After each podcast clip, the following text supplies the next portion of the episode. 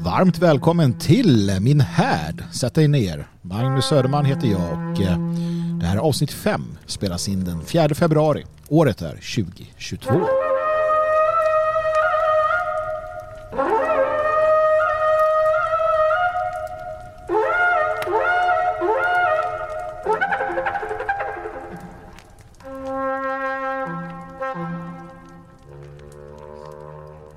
Men då var det dags igen då, god vänner. Dags att eh, härda oss tänkte jag säga, men det är ju inte det man gör. Ja, det kanske man gör också runt en härd.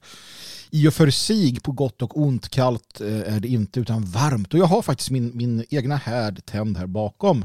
Det låter inte så mycket ifrån den dock. Det är ju en sån här eh, stängd kamin, va? men den, den är trevlig i alla fall.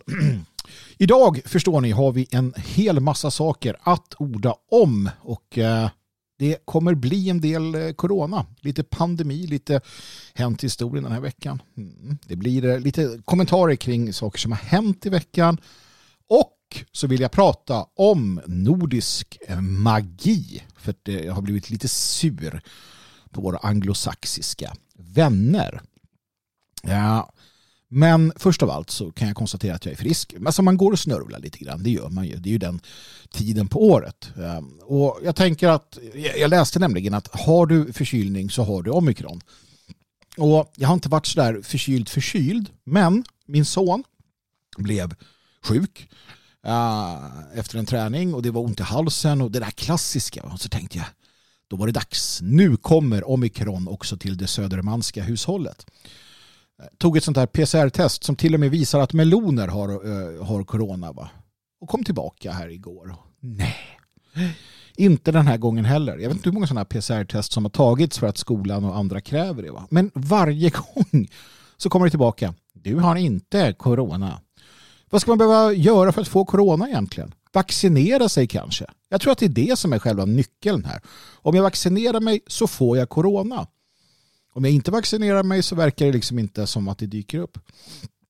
Missförstå mig rätt nu kära vän. Alltså jag vill inte ha skiten. Jag vill inte, jag vill inte ha Alltså, jag vill helst inte ha sjukdomar alls som jag kan undvika det. Jag vill vara frisk. Det är mycket trevligare kan jag tycka att det är. Men nej, ja, eh, sån är jag i alla fall. Det här är ju dags, eh, så här dags i programmet så är det ju dags för mig att svara på frågor som har skickats till magnushär.protonmail.com. Men ni har inte skickat några frågor.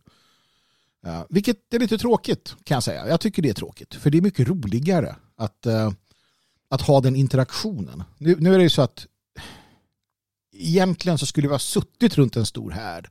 En eld som sprakar och så hade vi pratat och, och sådär. Va? Det hade varit, varit trevligt om man, man ställer frågor och sådär. Men det, det ja, blir ju inte så.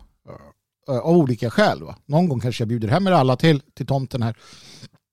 Men eh, det är kul att få frågor för det, det gör att programmet blir liksom sådär eh, lite mer interaktivt. Va? Men jag har inte fått en enda fråga. Ingenting. Ehm, så att det blir ingenting. jag får hitta på saker själv istället. Ni är välkomna att skriva till mig. magnushärd.protonmail.com och, och härd stavas då H-A-E-R-D. Magnus H aerd at protonmail.com. Ställ frågor om vad du vill. Eh, jag kan i min ur min egen mimersbrunn som finns mellan öronen kan jag eh, ösa eh, allt möjligt till dig. Nu går vi över till någonting som är historia och det är vad som har hänt den här veckan i historien. Jag kan inte släppa det, jag tycker det är så pass viktigt. Eh, jag tycker det är så pass viktigt att påminna oss själva om saker som har hänt att jag tänker fortsätta göra det. Ehm, och det blir ju viss upprepning då, men det gör ingenting för man hinner glömma mycket på ett år. År 1208, 1208, det var länge sedan, ehm, så besegrar den erikska ätten under Erik Knutssons ledning den sverkerska ätten som leds av kung Sverker den yngre i slaget vid Lena i Västergötland där jag befinner mig. Därmed kan Erik avsätta Sverker och själv utropa sig till kung. Eh, 1210 försöker Sverker ta tillbaka kronan men han blir besegrad för gott och stupar i slaget vid Gestilren. Så är det med den saken. Här är det fullt av svensk historia här i eh, Skaraborg och Västergötland. I Hova, eh, grannbyn här till Elgarås, så eh, har vi ett monument för ett av de här slagen mellan den erikska och sverkiska ätten. I Hova har vi ett annat. Där var det också ett slag. Slaget vid Hova, eller eh, Elgarås, slaget vid Elgarås. Och så där fortsätter hela, hela, hela vägen här. Det här är Sveriges vagga, utan tvekan. Vi har allt vi behöver för att förstå detta på de här platserna. Och det var här som, som eh, Sveakungarna till sist då, liksom kommer till och man enar landet. Jag är eh, utan tvekan eh, lojal till den eh, eriska ätten. Den eriska ätten var nationalistisk. Ehm, medan svärkarna, svärkrarna ville, eh, ville låta ehm, påvedömet ha alltså internationella krafter skulle få ha mycket att säga till om i Sverige så ville den eriska ätten det icke. De var alltså mer nationalistiska och menade att, att biskopar och sånt skulle tillsättas inom riket och så vidare. Mm, mycket av det handlade om naturligtvis. Och vi vann till sist här kan man säga. Sen så blir det en utveckling som, som leder fram till hur, hur Sverige som vi känner idag eh, kom till. Va? Men, men eh, jag bor mitt i, i denna, denna av, på denna av, dessa avgörande platser där det ägde rum de här första slagen för att forma Sverige till vad det skulle bli. Så. Någon gång mina vänner så ska jag genomföra det jag har sagt. En guidad tur här i, i krokarna eh, med mig där vi ska prata Västgötaskolan och vi ska titta på spännande platser. Till exempel Odens grav som vi har här. Eh, jag har den 25-30 minuter bort. Eh, och så vidare. Det riktiga Uppsala. Mytens Uppsala, riktig Uppsala som finns här och så vidare. Eh, fantastiska naturplatser. Alla Göters ting till exempel nere i Skara. Ja, där finns det mycket att se. Eh, en vacker dag så ska det bli av. Det kan jag lova. 1713, den osmanska sultanen Ahmed den tredje. Han är nu trött på Karl XII som har belagt sig själv med sina soldater i Bender, staden Bender. Han är gäst till turkarna där. Ja, och man Ja, man brukar ju säga det att, att en gäst ska veta när det är dags att, att dra. Karl XII, han visste inte alls det. Uh, han var helt ointresserad av att dra. Han hade varit där sedan 1709 ungefär. Uh, så det är ändå ett, ett, ett, tag att ha den här svenska kontinenten där. Uh, och, och turkarna har försökt nu så här, stackars Ahmed, han har sagt, men snälla Karl, stick. Eh, jag vill inte ha dig här.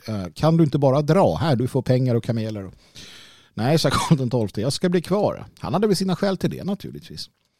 Eh, såklart, alltså, det var ju brinnande krig och han behövde väl hitta allierade och samla styrkor och gud vet vad. Då. Men eh, år 1713 så får Ahmed nog så att han skickar in eh, 600 turkiska soldater eh, i det svenska lägret och tänker nu ska vi driva ut dem. Eh, kungen, Karl XII, gastade väl Lappri Lappri och eh, tog ett 40-tal Karolinesoldater och höll, håll, höll stånd då mot de här 600 turkarna i åtskilliga timmar. Det här är det som kallas för kalabaliken i Bender.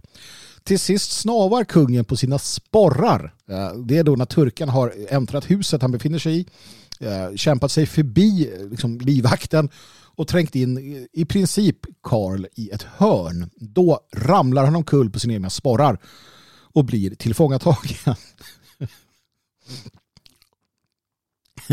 Lik förbannat så drar så, så väg. Alltså de blir inte av med svenskarna för den sakens skull. Utan de blir kvar ett år till. Ja, i det Osmanska riket innan Karl bestämmer sig för att nej, okej, okay, jag, jag åker hem till Sverige igen. Ja, det är underbart. Um, historien, va? det finns ingenting bättre än, än Eh, historia, framförallt vår egen historia. Och våra kungar, Karl XII speciellt, det är ju en favorit. Eh, inte så mycket, jag vet att många har den här hjältekungen och det där att han var en härförare av rang och sådär. För mig är inte, det är inte det som är det intressanta med Karl XII utan det är Karl XII, människan. Människan som, som tillsammans med någon vän innan han blev kung söp ner sig så djävulskt så att på ridturen från, jag tror det var det, det som idag är Gamla stan då, till Karlbergs slott så vandaliserade de eh, vanligt folks och, och, köpmännens eh, egendom så att det blev ett jävla liv dagen efter. Då hade han ridit där med kompisen och bara slagit sönder, inte vet jag, fönsterluckor och sådär. Eller när han, när han jagade björnar och älgar i slottet medelst spjut. Eh, jag menar, det är så skönt på något sätt. Ja. Och sen senare hur den här unga pojken då, eh, när han får ta ansvaret som konung, helt vänder om och blir seriös ehm, och omtänksam och, och sådär. Nej, det, det är kul. En gång, jag, en, en gång så uh, var han på något sånt där uh, i någon stad i Europa. Uh, och det kom ju, kom ju högheter från alla håll och kanter för att träffa den svenska konungen. Då så, så var det något som eh, kanske kom för fri. eller något. Han var helt ointresserad av det. Han hade ju redan konstaterat att så länge kriget pågår så är jag gift med hären. Det hade han skrivit till sin eh, syster i Sverige. Men eh, ja, och, och då, då fann Karl XII hela det här sällskapet av ädlingar så jävla tråkigt. Va?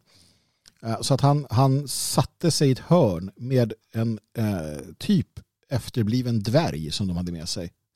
En narr. Och så satt han och pratade med den här narrdvärgen i fyra timmar, eh, berättar, eh, berättar historien. Då. Det var det han var intresserad av, att höra den människans då, livsöden eller vad det nu kan ha varit. Karl XII var också en sån han satt med dvärgen medan de här prinsarna skit fick stå där och se dumma ut. ja, det är fantastiskt. Karl XII, vilken man. Uh, kalabaliken i Bender, det minns vi. Och sist men inte minst då, 1914. Eh, 30 000 säger man här, men det kan nog långt varit långt mycket många fler bönder från hela landet har rest till Stockholm och de genomför då den här eh, demonstrationen som heter eh, Bondetåget man visade sitt stöd för Gustav V och hans eh, försök att, att eh, hävda sin kungamakt helt enkelt. Det var ju redan då, 1914, försök då, till att, att inskränka den mer och mer och mer. Det där fanns liksom på agendan. Eh, och Eh, det hålls ett borggårdstal som bland annat Sven Hedin var med och författade om jag inte minns fel. Eh, och där kungen då resonerar kring den svenska försvarsfrågan och så vidare. Han går emot regeringen, stavspolitik och, och så vidare. Och det blir då borggårdskrisen, en politisk kris. Eh, det här är sista gången som, som den svenska regenten försöker hävda politisk makt i Sverige på det sättet. Och efter detta så kommer han tvingas att acceptera parlamentarismen då. Ehm, som då 1975 avskaffar, alltså i och med den nya regeringsformen då, uh, blir verkligheten. En, sor en, sorglig, en sorglig utveckling. Vi hade utan tvekan behövt en kung. En kung som hade kunnat att eh, en kung som hade kunnat uh, sätta ner foten. Jag har inget emot partier faktiskt. Jag tror att det kan vara nyttigt på sätt och vis i ett samhälle. Eh, att man får ha partier eller partier kring människor eller sådär. Val har jag inget egentligt problem med heller så länge det sker inom rätt homogena nationsbygge eh, liksom och sådär. Men det behövs en kung. Det behövs en fast hand som är uppbackad av sådana drabanter vi har pratat om tidigare, utav armén och och så, som, som vet att hålla rätt på politikerna när de, när de spinner iväg. Som vi har sett hur de har gjort under uh, i närtid här. Va? Där man, det här tar käbbel. Då kan det behövas någon som, som tittar, tittar ner från slottet och säger nu, nu skärper ner. Nu skärper ner politiker jävlar annars tar jag, tar jag över. Men det är i alla fall lite historia från den här veckan. Och här kommer ett viktigt meddelande till eh, allmänheten. Det kan vara din granne. Det kan vara han som kör dig till jobbet i taxin. Vi finns överallt.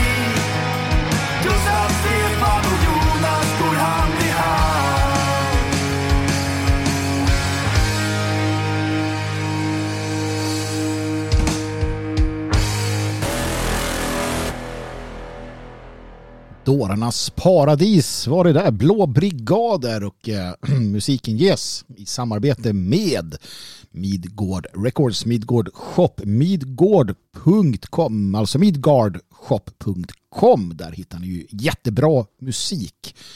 Där hittar ni också annat trevligt eh, som ni kan ha på er eller som ni kan läsa naturligtvis. Så att äh, gå in där och äh, beställ någonting trevligt. Som sagt, musik. jag såg att de hade LP-skivor. Wow. Jag ska ju skaffa en LP-spelare här eh, när jag har råd att köpa en och sen ska jag eh, köpa skivor på LP och börja, börja alltså, jag har ju blivit sådär eh, nostalgisk. Jag märker ju det. Jag ska börja så här, göra som jag när jag var ung, när jag var 14-15. Man köpte en skiva, gick in till Gamla stans skivhandel och, och köpte screwdriver och så gick man hem och så satte man igång den där och satt andaktsfullt och lyssnade och kände på konvolutet och tittade och hade livet framför sig. Hörrni, den 9 februari mina vänner, ja, då är det dags. Då är det dags. Då lyfts restriktionerna. Det är slut på coronan. Coronan är inte farlig längre. Den klassificeras inte som en samhällsfarlig sjukdom och vi kommer inte behöva det här förbannade vaccinpasset kan fara åt helvete. Och, och inga munskydd och inga dumheter i kollektivtrafiken. Ingenting. Det bara poff, är borta. Oj vad långa näsor alla regim, eh, covid-trogna kommer ha då. Eh, det, är ju, det är ju fascinerande. Är det, ju. det var det förra gången också men framförallt den här gången tror jag. När man bara bestämmer sig för att nej nu är det inte farligt längre. Och jag, jag förstår ju att det måste finnas en, en, en stelbenthet inom lagstiftning och, och liknande. Det, det säger sig självt. För att, jag menar, ta det här att på vägsträckan här mellan Elgarås och Töreboda, där är det 70. Ja, varför? Alltså, det finns vägavsnitt där, där det borde vara eh, 50 eller 30. Ja, och det finns andra där det gott och väl skulle kunna vara 90. Så att någonstans måste man bara, men okej, det är 70. Sen får folk fan tänka lite. Och det där är ju farligt naturligtvis, att folk ska tänka lite själva. Så det måste finnas en stelbenthet, annars blir det bara larvigt. Va? Och det är ju samma här då, den 9 februari, dagen innan, då gäller de här eh, restriktionerna, punkt slut. Och dagen efter gäller de inte, punkt slut. Och det kan vi köpa, även om det blir sådär lustigt när det, när det kommer till, äh, när det kommer till äh, ett virus och så. Va, varför skulle sjukvården vara bättre lämpad och, och eh, efter den nionde än, än den sjunde. Liksom. Man kan ju gärna ta bort dem egentligen på en gång. Men ja, det här kan vi det här kan vi överseende med, tycker jag. Det är att, att, att, att hänga upp sig på det finns väl ingen egentlig anledning till, kan jag tycka. Så, jag vet att vi alla kommer vara glada. Jag såg att Agnes Wold var jätteglad och det spratt till i hela kroppen på henne och jag är så trött på den människan. Jag är beredd att ta restriktioner ett halvår till om jag slipper se och höra Agnes Wold. Alltså vad, vad har hon fått av, av vaccinbolagen? Ja, för att göra som hon gör. Hoppa, hoppa små grodorna tänkte jag säga. Men ja, jag orkar inte prata om Agnes Wold. Men okej, kanske slipper vi det. höra Agnes Wold mer nu. Kanske slipper vi Emma Frans och allt vad de heter. Jag är så trött på alla dessa um, lojalister som ja, inte har gjort annat än att upprätthållit detta. Och som arga skällande hundar gett sig på var och en som inte har hållit med. Uh, naturligtvis så, så, finns det ju skäl till att man upphäver de här restriktionerna. Det är valår och man behöver få igång ekonomin igen. Få slut med det här.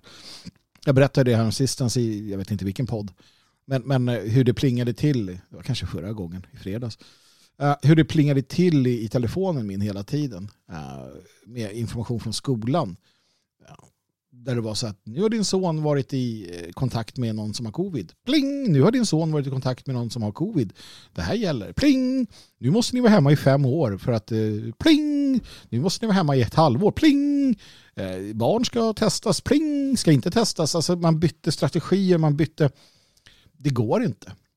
Det, det går inte um, under en längre tid. Och nu, nu kom ju häromdagen också då och det är också intressant i samband med att, att eh, ja, alla restriktionerna avskaffas så kommer liksom de nya, då, kom, då släpper man fram, jag, jag, visste att det skulle bli så.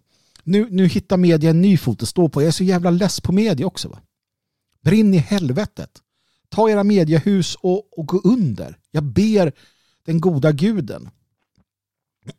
För att så fort så här, ja nu är restriktionerna, nu kommer de ta slut. Vad gör vi nu då? Ja men vi tar fram den här rapporten som kom som säger att restriktionerna, lockdowns, har varit skadliga. Ingenting annat. Lockdowns har varit skadliga. De har inte hjälpt ett dugg. De har bara förstört eh, och dödat och, och ställt till det för västvärlden. Det, den publicerar vi nu. Så kommer det bli det nya. Sanna mina ord. Kommer media hoppa på det tåget. Så nu ska de då fäkta mot de här istället. Först har de fäktat för, nu fäktar de emot. Och, och, det är äckligt alltså. Det är äckligt. Media är äckliga. Ja, ja, vi, ska, vi ska täppa till truten på dem där en vacker dag. Alltså det, det, det, det är ett sånt här personligt mål jag har. Det är att, att få vara med och, och en gång för alla liksom, genomföra den stora tidningsstöden och se hur gammelmedia brinner. Hur, hur, hur det liksom blir tyst på dem en gång för alla så att vi kan, kan göra om och göra rätt. Va? Men eh, fram tills dess så håll ögonen öppna va? Eh, på, på hur de resonerar så kan ni få se intressanta saker hända. Så restriktionerna faller i Sverige i alla fall, i Danmark, i Finland, i Norge och sådär. Tyskland, nej inte riktigt. Österrike, här, där ska vi tvångsvaccinera och ha lockdowns, jag vet inte hur de håller på. Nya Zeeland och Australien, de har ju i princip satt upp en mur kring sig. Ja, frågar om de någonsin återgår till något normalt där. Florida, de har haft öppet hela tiden. Tyckte inte, det har inget ord om. Medan New York, eh, där har det varit andra bullar. Alltså det är så, så förvirrande. Kan jag tänka för de som inte som tänker längre än näsan räcker. Men eh, jag tycker att vi har skött oss bra ändå. Sverige eh, har utan tvekan varit föredömliga i det som händer. Och det här var någonting som vi tidigt sa efter att vi och ja, ja, ja, jag vet. Jag, jag tillhörde i början skaran som var jävligt sådär eh, orolig över vad kineserna hade släppt ut för eh, jävla dödsvirus. Ja. Men ganska snart så, så började vi fundera och ändra oss. Eh, det är viktigt att kunna göra det. Eh, och nu glömde jag bort vad jag skulle säga så vi, vi skiter i det i alla fall. Gå vidare med någonting annat. Va? Eh, restriktionerna över. Kan vi då blåsa faran över? blir ju den stora frågan egentligen. Det vill säga kan vi luta oss tillbaka nu och, och liksom sådär känna att eh, nej men eh, vad, vad skönt. Eh, nu kan vi, nu kan vi, ja, nu kan vi slappa och nu kan vi liksom känna att, eh, eh, att vi inte behöver eh, oroa oss, att vi inte behöver vara vaksamma. Det, det är ju frågan. Och svaret är nej. Naturligtvis inte. Jag vet att många kommer göra det. Och många kommer känna så här. Ja, men titta, titta, regeringen gjorde ju det du sa Magnus att de inte skulle göra. För jag har sagt att, att om en, en stat får makt, um, maktbefogenheter så kommer de inte frivilligt lämna bort dem.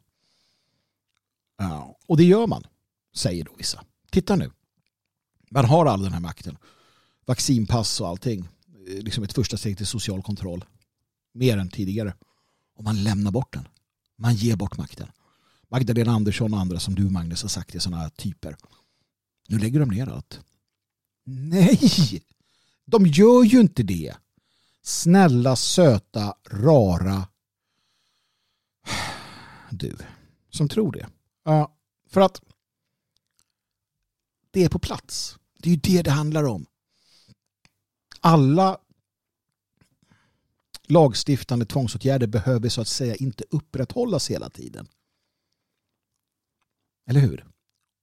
Vi har lag för krigstid, vi har lag för eh, olika situationer. Eh, men den upprätthålls ju inte, så att säga. Drivs inte igenom om det inte känns nödtvunget. Till exempel om vi har en lag om allmän mobilisering så gäller ju den bara när det behöver mobiliseras. Och det är här det blir knepigt. För att lagarna finns där. Det är prejudicerande. De finns där på plats. De har använts och det betyder att de kan användas när helst igen som, som behövs. Man har prövat gränserna. Man har sett hur långt man kan gå. Man har finslipat vapnet under två års tid. Regeringen har inte för avsikt att eh, ändra grundlagen och skriva in att de aldrig någonsin igen, med mindre än att digerdöden träffar oss och var tredje människa dör på gatan, kan införa typer av restriktioner som vi har sett. Man, man avser inte att skriva in och hugga i sten att vaccinpass eller sociala poängsystem av liknande typ inte får utvecklas i Sverige, inte får användas någonsin. Det avser man inte att göra. Man avser inte att göra någonting sånt. Däremot så har man ändrat och vill ändra grundlagen så att man ska kunna ha mer restriktioner, ha mer exekutiv makt. Det är vad regeringen har gjort. Och bara för att de avvecklar restriktionerna nu ska vi då tacka dem eller? De tog ifrån oss grundläggande mänskliga och medborgerliga rättigheter. Demonstrationsrätten. Demokratin upphävdes. Och nu ger de tillbaka lite grann. Och då ska vi tacka dem. De såg till så att vi inte kunde gå på bio om vi inte hade tagit ett, ett, ett experimentellt preparat, skjutit rakt in i armen. Så kunde vi inte gå på bio. Och det ska vi tacka för att de tar bort nu. Alltså hunsade jävla mähän. Lägg av. Vi tackar inte för någonting. Utan, utan vi ser därför vad det är. Och det är det mjuka tyranniet. Det är det mjuka tyranniet som man använder i Sverige. Och det har inte funnits någon opposition mot det. Alltså, betänk detta. Och då räknar vi inte partier utanför riksdagen eller sådana som vi eller andra utan då pratar vi politiska initiativ. Inget av de politiska initiativen som finns, inget av de politiska partierna i riksdagen har varit motståndare till restriktionerna. Till denna liksom ofrihet. Ingen. Oppositionen har velat gå längre. De har velat göra lockdowns. Det som nu visar har varit förödande för människor ekonomier. Självmord och missbruk och barns förlorade framtid i hela världen. Ett massivt övergrepp mot civilister har pågått i två års tid. Och det var det som Sverigedemokraterna, Moderaterna med flera ville göra i Sverige. Man ville göra det i Sverige. Och en sak man har pekat på vad det gäller Sverige är att den, den frivillighet vi har haft i vaccinationer, att man inte ens har från, från regeringens håll egentligen pratat om tvång. Det har gjort att vi har en mycket mer sammanhållen eh, befolkning idag än i många andra länder. Och det var det som moderata riksdagsledamöter mot, möter ville, ville förändra genom att kräva tvångsvaccinering av barn. Det där jävla aset som skickade in en motion om det. Hur kan den tillåtas att, att liksom representera? Han krävde tvångsvaccinering av barn. Och det var Moderaterna det. Det är det packet som nu många säger ska rädda oss på något sätt. Åh, vi vill ha den här blåa, blåbruna, just det, fick man inte säga, konservativa smörjan. Vad är det för människor? Hur hade pandemin hanterats av Sverigedemokraterna, Moderaterna och KD? Lockdowns. Va? Poliser ut på gatorna. Lag och ordning, starka ska de vara. Mer resurser till polisen så de kan förtrycka vilka då? Folket såklart. Masktvång. Tvångsvaccinera barn. Det är liksom, det är det. Det är det eller sossetyranni. Att man inte ser det här är ju skrämmande. Men hur som helst. Vi kan inte andas ut och säga faran är över och nu kan vi ta det lugnt. Utan tvärtom, vi måste bli ännu mer vaksamma. Vi måste bli vaksamma på riktigt nu. Vi måste, vi måste nagelfara allt de gör. Vi måste fortsätta ropa högt och försvara vår frihet. Det är det enda alternativet vi har. För slappnar vi av uh, och, och så, så, så måste vi någonstans acceptera att de kommer köra över oss igen. Så att, eh, nej. Det duger inte. Det duger inte att vi eh, slappar.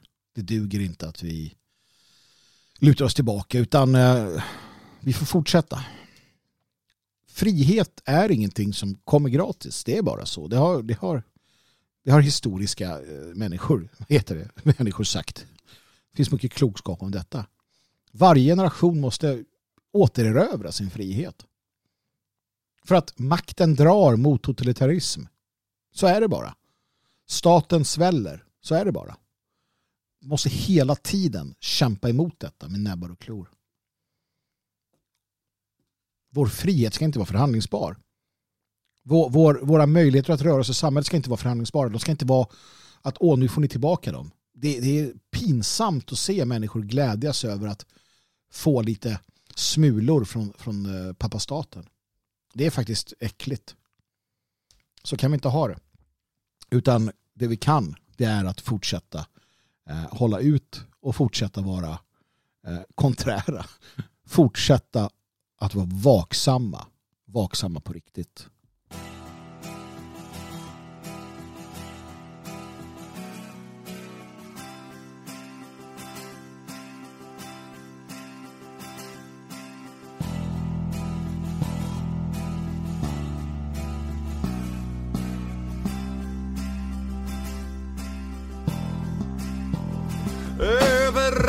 Dyker de upp ifrån Detroit till Mongoliet och inte minst kring och i miljöjävlapartiet. Ibland håller de käften och gör typ som de ska, men stundom får de för sig att de är något att ha. Det är ungdomsasen som har kommit till den fasen att de tror att de ska göra nytta, göra saker bra sen och utspökade står de i någon skruttig jävla stass. Ger ni mening åt uttrycket ramla bort i tattarlass? Vi ska nedan strax betrakta några väl utvalda sorter trots att risken blir rätt stor att det uppmuntrar aborter. Vi har den ledsna flickan som har läst någon jävla bok av någon annan virrig fjortis som fått för sig hon är klok.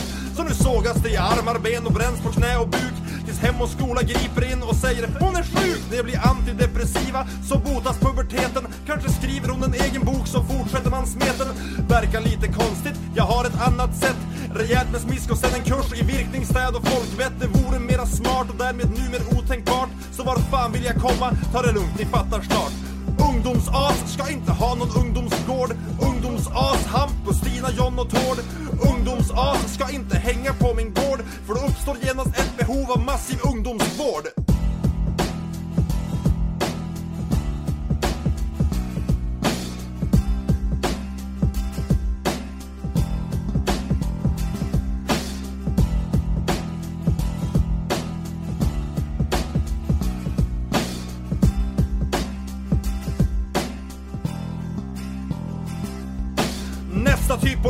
Är politikern ni ser. Han har inte läst så mycket men han tycker desto mer. Med en stirrigt upprörd blick kommer han med analys. från något annat perspektiv så blir han raskt konfys och gråtfärdig. Han sluggar vilt med trötta argument, upprepar sig och stirrar tomt som vore han dement. Är han luffare eller muffare? Blir allting extremism? Står han tvärtom långt till vänster kallas motståndet nazism. Har han lyssnat lite för mycket på någon typ av vikingrock? Kan man räkna med att han är lika klipsk som han inte är tjock? Men vad han än tycker och vad han än är är han alltid densamme. Ett drygt litet sär, ett stort litet puck och bara en sak finns som tröstar. Det är att det lilla aset ännu inte går och röstar. Så vill du sänka rösträttsåldern kan du hälsa hem. För när vettigt folk bestämmer ska den upp till 45. Ungdomsas ska inte ha något eget ställe. Ungdomsas, är Mohammed, Lisa eller Pelle. Ungdomsas ska fan lägga ner istället. Annars jävlar får ni se hur Cyclone Boom drar upp i fjället. Och hämtar öxa. Nu gäller det att vara kulturellt bevandrad för att hänga med i referenserna. Men var nu alla säkra på att det finns många fler Människans fria vilja genererar alltid mycket mer Du har förstås alla gangsters, inget kan vara en släkt av dem Tusen sociologer arbetar dock hårt för att ursäkta dem så givetvis de jävla glin som målar jävla graffiti. Så fult att man kan spy ifrån igår till imorgon bitti. Ni kan kalla det för konst och analysera kultiverat. Det ser ändå ut som om en bögfärgburk har detonerat. Spiken i Stockholmskistan, det är klottret. Är jag rädd? Övervakningen av det ska fan tas över av Judge Dredd. Jag ska bjuda er alla på svamp, vilken alls inte är ätbar. Och lura er till världens största försåtsminerade flashcar Men ta inte åt det för mycket, för nu säger jag till dig. Hellre får ni geggan i Globen och dädda skiten till mig Än att bli den sortens töntar som förväxlar munnen med sätet Skriver krönikor i morgonblad och bloggjävlar på nätet Som funderar över mobbning, jämlikhet och unga vänner. Jag ska fan knäcka knäna på er alla, en i sänder. Ni ska inte ha en plattform, ni ska inte vara med. Jävla ungdomsjävlar, välj sitta eller skjutas ner. Ungdomsas ska inte ha någon ungdomsgård. Ungdomsas, Hampus, Stina, Lina, Tord. Ungdomsas ska inte hänga på min gård för då uppstår genast ett behov av massiv ungdomsvård. Ungdomsas ska inte ha något eget ställe. Ungdomsas, Mohammed, Martin eller Pelle. Ungdomsas ska fan lägga ner istället Annars jävlar får ni se hur Cyclone Boom drar upp i fjället. Och hämtar öxa! Och nej, jag har aldrig varit ung. Jag föddes gammal. Käften, du luktar hasch på hela jävla ansiktet.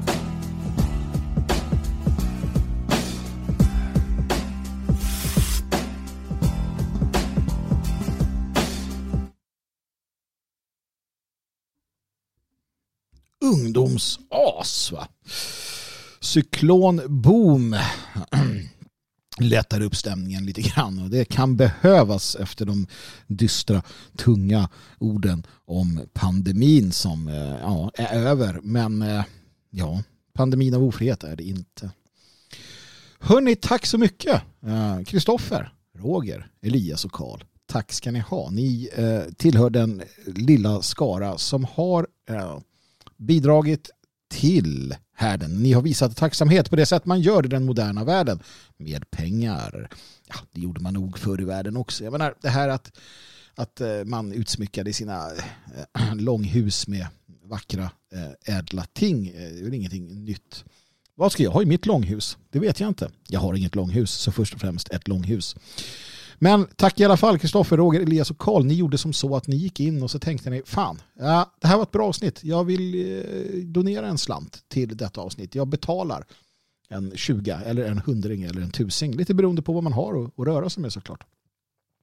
Och det gjorde ni till swishnummer 123 510 5762. 123 510 5762 märk gärna med härden så att jag vet, vi vet. Jag kan visa mina kollegor att haha, titta här. Det är mig de vill lyssna på. Det är mig de vill lyssna på, ingenting annat. Ja, ja vi hade en omröstning här på Radio Svegots eh, telegramkanal för övrigt. Eh, angående vilka poddar man gillade som mest. Uh, jag ser att det står så här. Vilken av dessa Svegot-poddar ser du mest fram emot varje vecka? Kväll med Svegot, den stora, det är 79 procent. Eh, Magnus Härd ligger på 8 procent medan på gamla och nya stigar Jalle Horns podd ligger på 9 procent. Damn, damn. Men jag tänker att mina lyssnare, ni kära, kära lyssnare, ni är inte inne och hänger på chatten. Ni har viktigare saker för er. Medan eh, Jalles eh, lyssnare, det är sådana som, som dräller runt på chatten och sådär filosofiskt sitter och funderar. Eller, eller inte. Jag vet inte. Så kan det vara i alla fall. Nåväl, hörni. Uh, lite kommentarer, kortare uh, överblickar över världen. Vi har ett nytt fackförbund. Uh, har jag noterat. Då. Jag vet att SD försökte göra något sånt där, men det vart väl ingenting på, på den fronten. Men jag såg att det dykt upp något som heter Arbetstagarna. En ganska schysst symbol har de också måste jag säga. Um, vi tar tillbaka yrkesstoltheten. Arbetstagarna.se är det och det är en, ett fackförbund uh, som erbjuder allt utom, um, utom a-kassa naturligtvis. Det är dyrt som FN att ha a-kassa så man, man är kvar i sin, sin vanliga a-kassa om man nu vill ha en sån och uh, betalar. Sen går man in i detta. Och uh, det föreslår jag alla, alla arbetstagare att göra. Va? Alltså när det dyker upp bra uh, projekt, när det dyker upp uh, människor som försöker, människor som, som Eh, satsar för att göra det bättre för oss alla i denna tid så, så bör man definitivt stötta detta. Eh, låg kostnad, 200 spänn. Eh, de garanterar juridisk rådgivning, gratis eh, rådgivning för medlemmar. Eh, och det blir ju inga bidrag till sossarna. Ehm, man har utbildningar, medlemsutbildningar. Det är partipolitiskt obundet. De lovar att du kan vara med i vad fan du vill och fortsatt Eh, försvaras av då fackförbundet. Och ett fackförbund är ju inte starkare än sina medlemmars, eh, totaliteten av sina medlemmar. Så, så varför inte? Uh, och, och, hur kan jag då säga att, uh, att jag rekommenderar er alla att bli medlemmar här? Um, vad baserar jag detta på? Jo, det gör jag på två saker. Uh, och jag går in och tittar på vilka som ligger bakom detta. Och då är det en, två, tre, fyra, fem namn varav tre har jag ingen aning om vilka de är. Men två av dem vet jag vilka de är. Och kassör och ledamot är Klaus Bern Paintner och Anton Stigemark. Och det här är två personer som eh, eh, jag ska inte säga att jag känner dem eh, privat eller personligt, för det gör jag inte. Däremot är det människor, det är två personer som är välkända och som eh, har ett väldigt gott rykte om sig. Det är bra människor. Det är bra folk. Va? Um, och det räcker. De har ädla avsikter. Det är goda människor som vill väl. Och jag är helt säker på att de tar in detta i arbetstagarna. Uh, eh, övriga tre, ingen aning om vilka de är och spelar ingen roll heller. Alltså initiativet är bra. Och jag vet att både Klaus och Anton är intelligenta människor ehm, och eh, som sagt har hjärtat på rätt ställe. Så jag förväntar mig att om de slår sina påsar ihop med andra så är det också bra folk. Va? Och det här behövs. Arbetstagarna behövs. Det behövs naturligtvis en organisering eh, för arbetare som, som liksom går tillbaka till grundtankarna med fackförbund och, och hur det var menat att det skulle vara en gång i tiden. Ja, och som sagt, så som LO har betett sig, eftersom det är ett, ett socialistiskt förbund, så, så ja, det, det är väl inte det är väl inte så, så, svårt att förstå att det har blivit som det har blivit.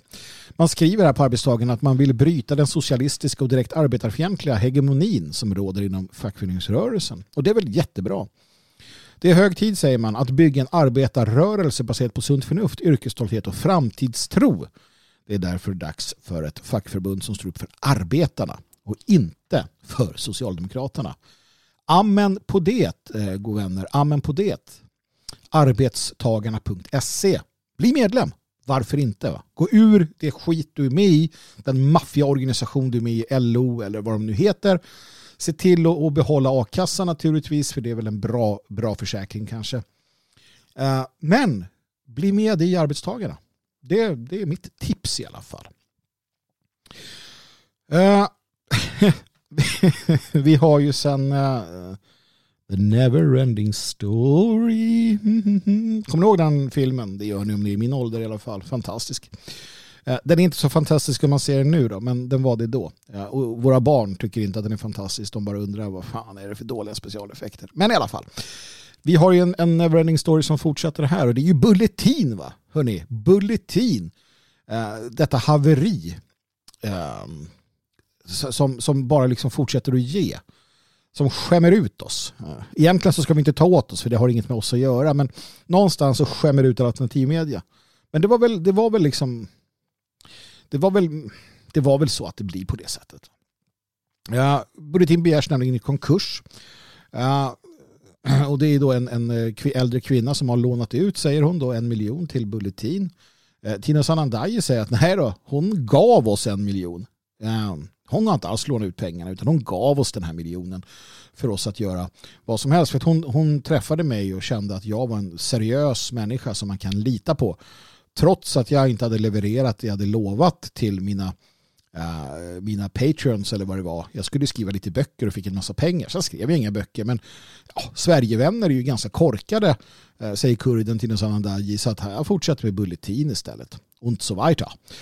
Och ja, det, det är ju en, det är en sorglig saga som bara eh, verkar fortsätta. Va? Så att nu är man kallad till tinget ja, för att ha någon förhandling om konkurs där. Vi får väl se ja, vart det där slutar någonstans. Men det blir liksom patetiskt, tråkigt, pinsamt och jobbigt på alla sätt och vis. Kan jag tycka i alla fall. Men det är jag det. Uh, samma som med det här fackförbundet. Då. Finns det seriösa alternativ så bör de ju stöttas. Eller hur? Ja, Bulletin är inte ett seriöst alternativ. Stöttar de inte. Ja, jag brukar ju ge mig på polisen ibland så att jag tänker att jag ska göra det igen. För det blir ju bara värre hela jävla tiden. Ja, ni vet att eh, jag sa ju det inledningsvis. Det, det, är viktigt och bra det här med eh, historia. Historia är bra. Man lär sig av historien och så vidare. Eh, polisen eh, tycker inte riktigt det. Nej, för att de tar nu bort krav på historiekunskap eh, för blivande poliser. Jag, jag orkar inte.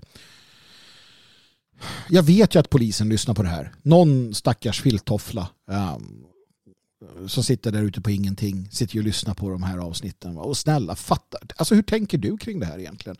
Eller tillhör du dem som, som har liksom rekryterats av polisen med sänkt... För det, det här har hänt, följande har hänt under åren i polisen. Sänkt krav på intelligens. Sänkt krav på svenska kunskaper. Uh, sänkt krav på, fysiska, eh, på, på det fysiska. Och nu då sänkt krav på, på historiekunskaper. Kära polis som lyssnar på detta. Tycker du att det här är en bra idé? På riktigt, gör du det? Ja, alltså antagligen om du är fostrad i det här systemet och du har blivit polis de senaste åren så tycker väl du att det här är fantastiskt bra.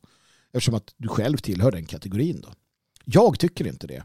Jag tycker att man ska ha en polis som är i akt och mening intelligent, utbildad, välformulerad, som förstår ord, ordens innebörd, som förstår historiska skeenden. Det var intressant när YB Södermalm, eh, Twitterpolisen där, berättade att han har kollegor som inte ens, eh, som inte ens liksom har koll på när och var Palmemordet ägde rum. Och, och, det menar jag inte att alla måste ha, men poliser bör ju ändå känna till sådana saker. Kan man tycka va? Poliser bör också känna till till exempel historiskt sett hur polisen har kunnat eh, utnyttjas av regimer som haft allt annat än gott i sinnet och blivit nyttiga idioter. Demokraturers kreatur. Eller diktaturers kreatur för den delen och, och risken med det. Eller att poliser inte ska vara aktivister och så vidare. Nej, ta bort allt. Och det, det är ju så. Anarkotyranniet vill ju ha en poliskår som är eh, korkad och brutal. Som gör som de blir tillsagda och inte tänker längre än näsan räcker. Så bort med alla krav och kvalifikationer. Sätt ett vapen i händerna på dem och lyd order. Det är vad vi har. Det var statens gäng, Sverige ABs gäng, eh, reduceras till. Och det här vill alltså eh, Sverigedemokraterna bland annat ge mer pengar till. Glöm det. Den här gamla, gamla idén om att så här, nej men vi, måste, vi måste finansiera polisen, mer pengar till polisen, inte en spänn till den här polisen kan jag säga. Defund the police säger jag. Jag ställer mig här, sträcker upp min knutna näve och, och stämmer in i, i eh, uh, BLMs uh, eh, ja, kampsång eller kampord. Defund the police. De här ska inte ha en spänn. Jag menar, vem vill ge vår polis som den ser ut idag resurser? Du, du måste ju vara masochist. Du vill bli illa behandlad, eller hur? Är du nationalist och vill ge svenska polisen mer resurser, mer pengar, mer rättigheter att, att, eh, till, till våldsanvändning eller annat, då är du ju fan dum. Då kanske du ska bli polis själv. För det är som att ge sin, Alltså, de vill oss inte väl. Förstår du inte detta? De har upprätthållit inskränkningarna i, i våra grundläggande fri och rättigheter i två års tid. Och tittar ut i Europa så har det varit än värre. Än värre. Och det kommer bli än värre. Och du vill ge dem pengar. SD vill ge dem mer pengar. Nej du, de ska inte ha en krona till. De ska skärpa sig. De ska lära sig en gång för alla att de är folkets tjänare. Det, det, det, det måste vara ett grundkrav. Och naturligtvis intelligens, integritet, kunskap. Fan, det är ju patetiskt. Man blir, man, blir, man blir ledsen. Man ser det här hända va? Man blir ledsen. Någonting som inte gör mig ledsen det är partiet Nyans. Jag vet inte, ibland undrar jag. Om jag, är jag, är jag, jag vet inte, vad är jag för något? Vad håller jag på med? Alla verkar tycka tvärtom mot mig. Eh, Man blir så arg på partiet Nyans. Åh, nu har de bildats ett muslimskt parti. Ja, alltså, uh, först och främst, det var väl väntat. Uh, det var det ena. Det andra är, att, ja, men är det dåligt då? Tittar vi på demografin, hur det ser ut idag, tittar vi på det politiska uh, landskapet, på taktik och liknande. Är det dåligt med ett muslimskt parti? Nej, varför skulle det vara det? Tänk vad bra om muslimerna uh, splittras och samlas några stycken i nyans.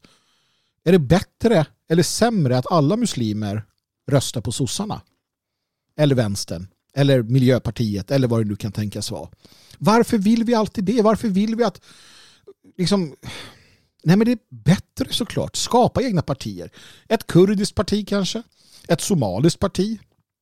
Det är väl jättebra om varje invandrargrupp eh, skapar ett eget parti. En egen sådär eh, struktur. Eller? Ja, det är det. Såklart.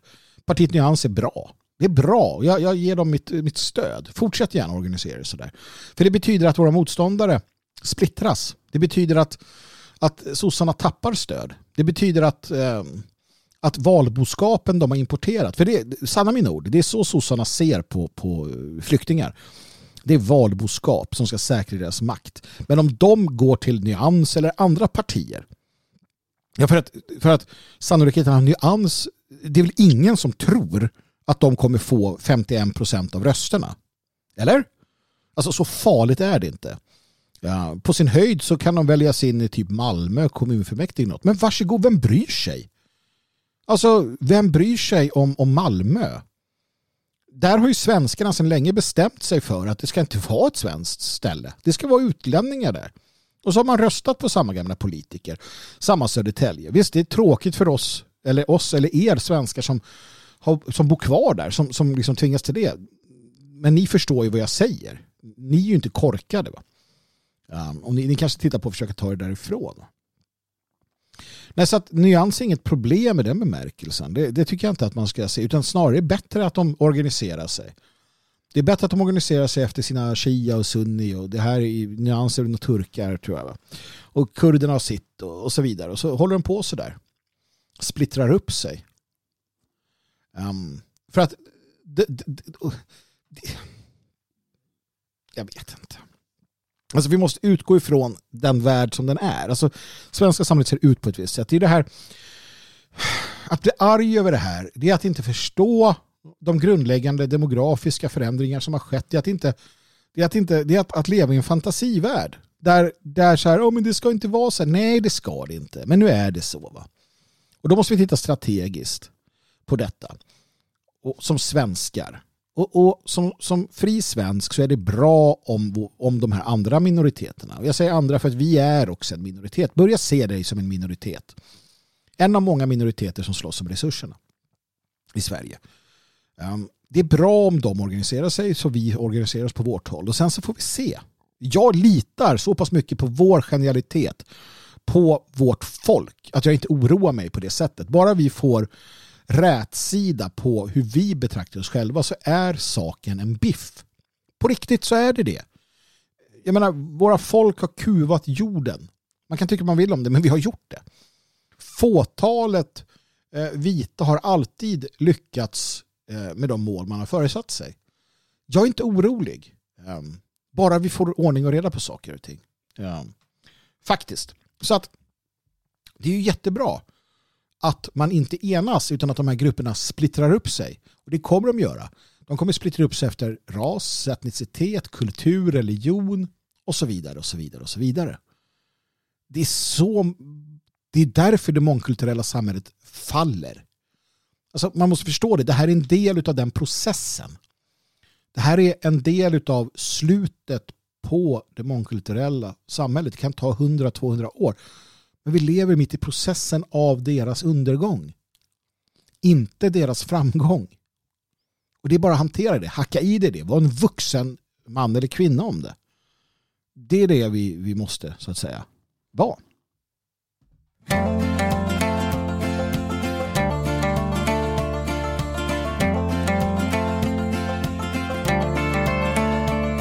Just nu så ligger riket på en bår. Och om du frågar varför kommer tårtkastardamen? Det har aldrig gått så bra som nu. Och det gör det tack vare vår import av mångkulturer.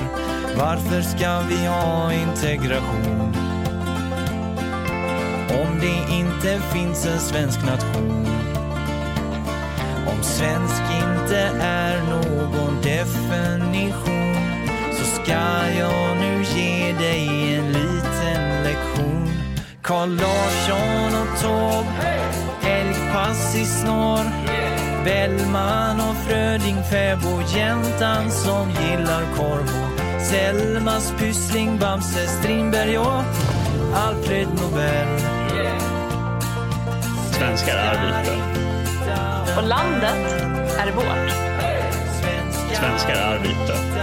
Och landet är vårt.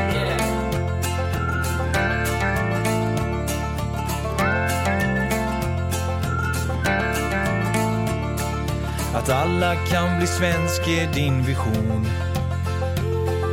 Och jag kan bli japan om jag har rätt dokumenta. Din hjärna har semester men munnen jobbar över. Någon som är en fena på ordet brottar-Lena. Carl Larsson och Taube älgpass i snar Bellman och Fröding, fäbo, jäntan som gillar korv och Selmas Pyssling, Bamse, Strindberg och Alfred Nobel. Svenskar är vita. Och landet är vårt. Svenskar är vita. Och landet är vårt. Hallå, hej. Det är också bara en helgsta ungdomar. Det är bara en i lokalen och det är bara tal.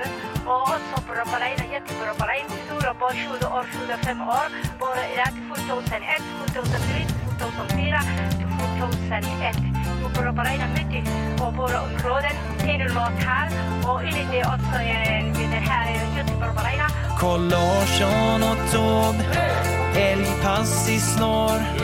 Bellman och Fröding, fäbo, jäntan som gillar korv och Selmas Pyssling, Bamse, Strindberg och Alfred Nobel. Svenskar är vita. Och landet är vårt. Svenskar är vita. Och landet är vårt.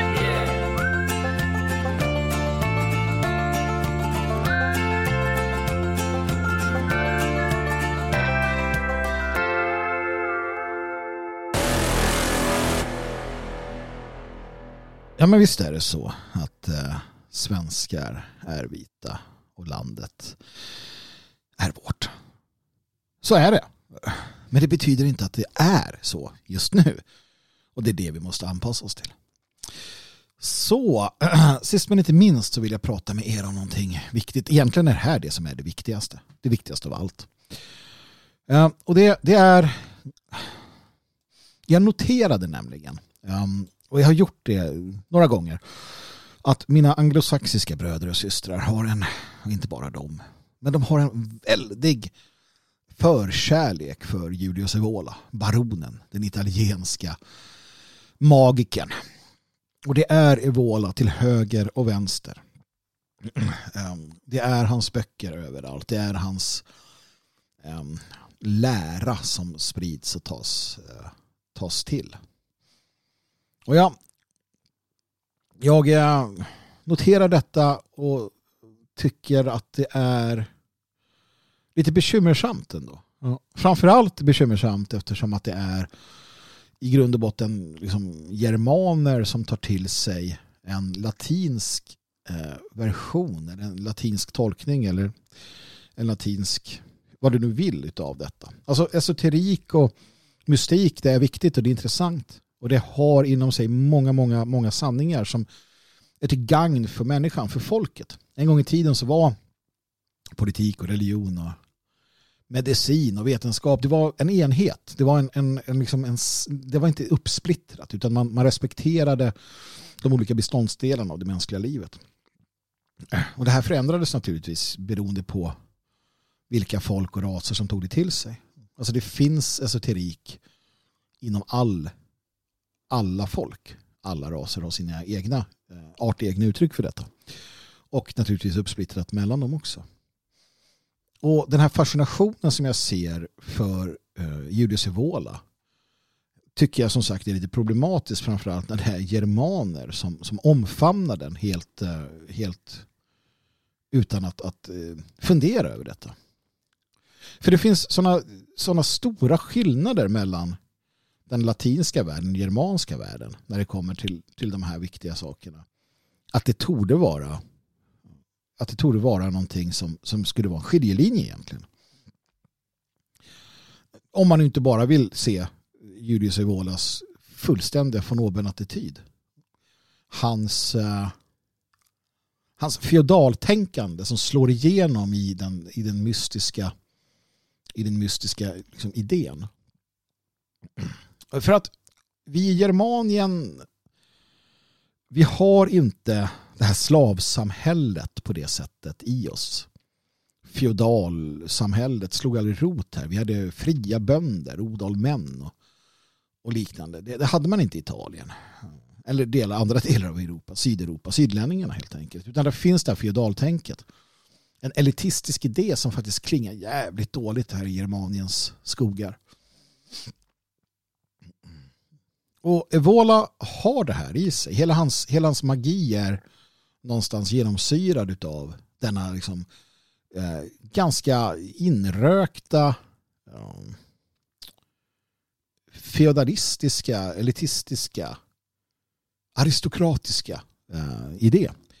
Alltså, I Germanien så är aristokraterna det är de fria bönderna. Odalfolket.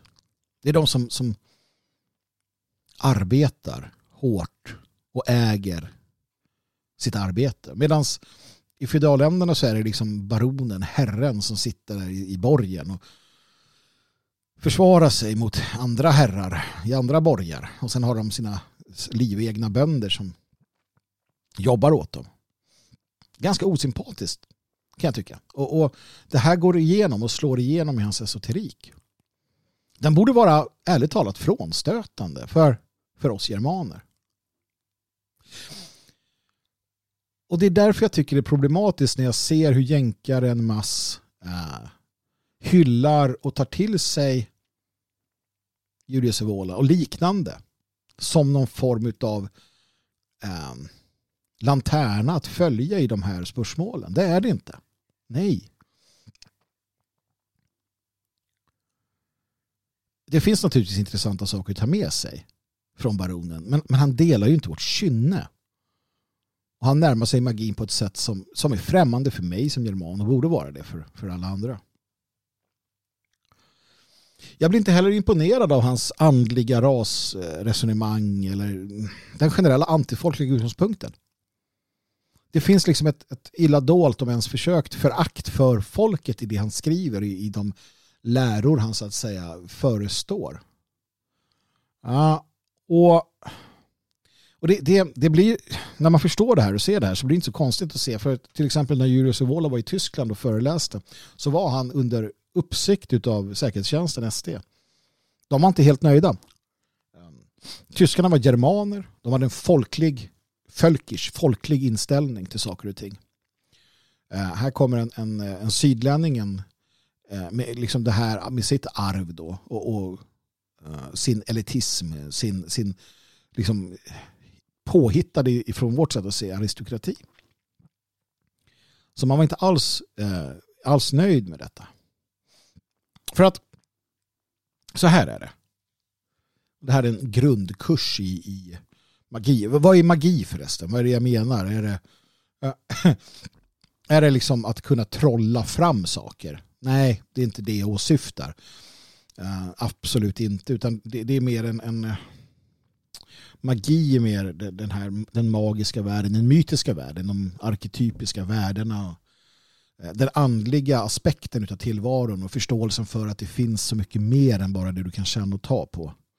Ehm, det som inspirerar. Det som är eh, blodets röster, det som är kopplingen till fäderna. Den, den metafysiska eh, verkligheten som finns och så vidare allt det här är det magiska, den magiska tillvaron som vi har levt i. Så Germanien är en magisk plats. Det är inte så konstigt att våra fantasyförfattare har lyckats hämta, eller, hämta sin inspiration från denna germanska värld. Och det är inte så konstigt att vi, vi hade reformationen. Man kan tycka att den i sig då inte var magisk på det sättet. Men det handlar om en annan sak. Och det är den politiska. Alltså, återigen, sydlänningarna har sin katolska kyrka, sin underkastelse. Det är en magi i sig i kyrkan, katolska kyrkan, som gick ut på att prästen pratar latin också här. Att man inte förstod vad han skulle säga. Det, fanns en, det finns ett avstånd mellan prästen och kyrkan och det vanliga folket. Man går dit och så tittar man och eh, följer riterna och sen så eh, det var en katolik som förklarade för mig att går i mässan det är, liksom, det är mellan prästen och Gud. Du sitter bara där och säger ja och amen och sen är det klart. Och det är det här feodala igen. Pyramidiala strukturen, påven och neråt. Eh, funkar inte för oss. Vi, vi bröt ner detta. Vi vill inte ha det här systemet. Vi ville välja våra präster. Vi ville, vi ville liksom ha den germanska versionen utav denna magi. Och det fick vi. Ja, vi tog oss den. Och det här gäller naturligtvis esoteriken också, magin. Vi vill inte ha deras pyramidiala strukturer. Vi, vi, vi ser inte detta som någonting för en liten elit utan den, den germanska magin är för folket. Det här måste man förstå. Den ariosofiska magin, alltså förståelsen för vilka vi är, runorna, betydelsen av dem och så vidare. Det är för folket. Det omfamnas och ska omfamnas av hela folket. Den här inrökta mysticismen som, som liksom eh, finns och som många eh, försöker anamma just för att det får dem att känna sig bättre själva. Det är inte det, är inte, det, är inte det som den germanska sfären har, har ägnat sig åt. Det är klart att, det är klart att, att du måste ha möjligheten till initiatoriska ordnar och så vidare. Att det finns, jag hade ett eh, samtal med Jalle Horn om hemliga sällskap och så. Men det, det, är väldigt långt ifrån, det, det är ett sätt att organisera och strukturera sig såklart. Och människor som har vissa intressen samlas och ja, så. Och att det finns initiatoriska inslag att du, att du så att säga invigs i mysterier och sådär, det är en annan sak. Alltså, man måste lägga energi och tid och pengar och mycket för att vara en del av det. Ja, ja, visst. Men det är öppet för hela folket. Det är inte den här elitistiska eh, idén som, som har slagit rot. Eh, som kommer från, från en helt annan typ av rassjäl. Nej, tacka vet jag Herman Löns eller Fidus, folkkonstnärer, Völkischrörelsen, alltså den magi som uppstår i Tyskland i slutet på 1800-talet. Völkischrörelsen, ett, ett, ett, utan tvekan ett slag emot den här eh, den här vad ska man säga? Alltså hur det hade blivit. Du har åtskilliga personer som bryter sig loss från frimurarordnar och skapar egna germanska sammanslutningar för att, för att hitta den germanska magin, för att hitta, för att hitta den här äh, folkliga, folkliga eh, magin igen. Och det slår igenom i kulturen såklart, som sagt Fidus, Herman Löns, hela Fölkers litteraturen. Alla de konstnärskollektiv och annat som, som dyker upp då. Där man utforskar och uppsöker Eh, de magiska aspekterna av tillvaron och folket i blodet. Och erbjuder det till hela folket. Inte att man sitter undan gömd med stora luntor av böcker och känner sig viktig. Den här överlägsenheten. Den här evolianska idén. Tvärtom. Det var livets magi i vardandet som folkrörelsen genom sin konst och kultur och hela detta, ja, politik för den delen också ger uttryck för. Och Carl Jung, tackar vet jag Carl Jung. Han eh, praktiserade den här magin till gagn för folket genom sin psykologi. Han satt inte som en drake som vaktar sitt guld och höll den för sig själv. Han, han spred den, han publicerade den, han, han gjorde den tillgänglig och han hjälpte människor med den. Han hjälpte människor med psykoanalysen och analytiska psykologin. Han satt inte i sitt elfenbenstorn. Han, han levde denna magi och han, eh, han, han, han så att säga spred den vidare. Och det är det som är mästarnas uppgift inom ariosofisk magi. Det är att dela med sig, tillgängliggöra, förklara. Genom konst, genom kultur, genom vad det nu kan tänkas vara. Va? Inte, att, inte att hålla det till sig inom sig, utan det är att få hela det germanska samhället att genomsyras av magin. Livsglädjen, kärleken, den fria tanken. Det har alltid varit den germanska vägen. Det är vår väg. Och man gör det av kärlek till folket, till skapelsen och till skaparen. Och när det kommer till mysterietraditionerna så, så visst, alltså det finns en, en arisk urgrund. Eh, samarisk urgrund att ösa ur.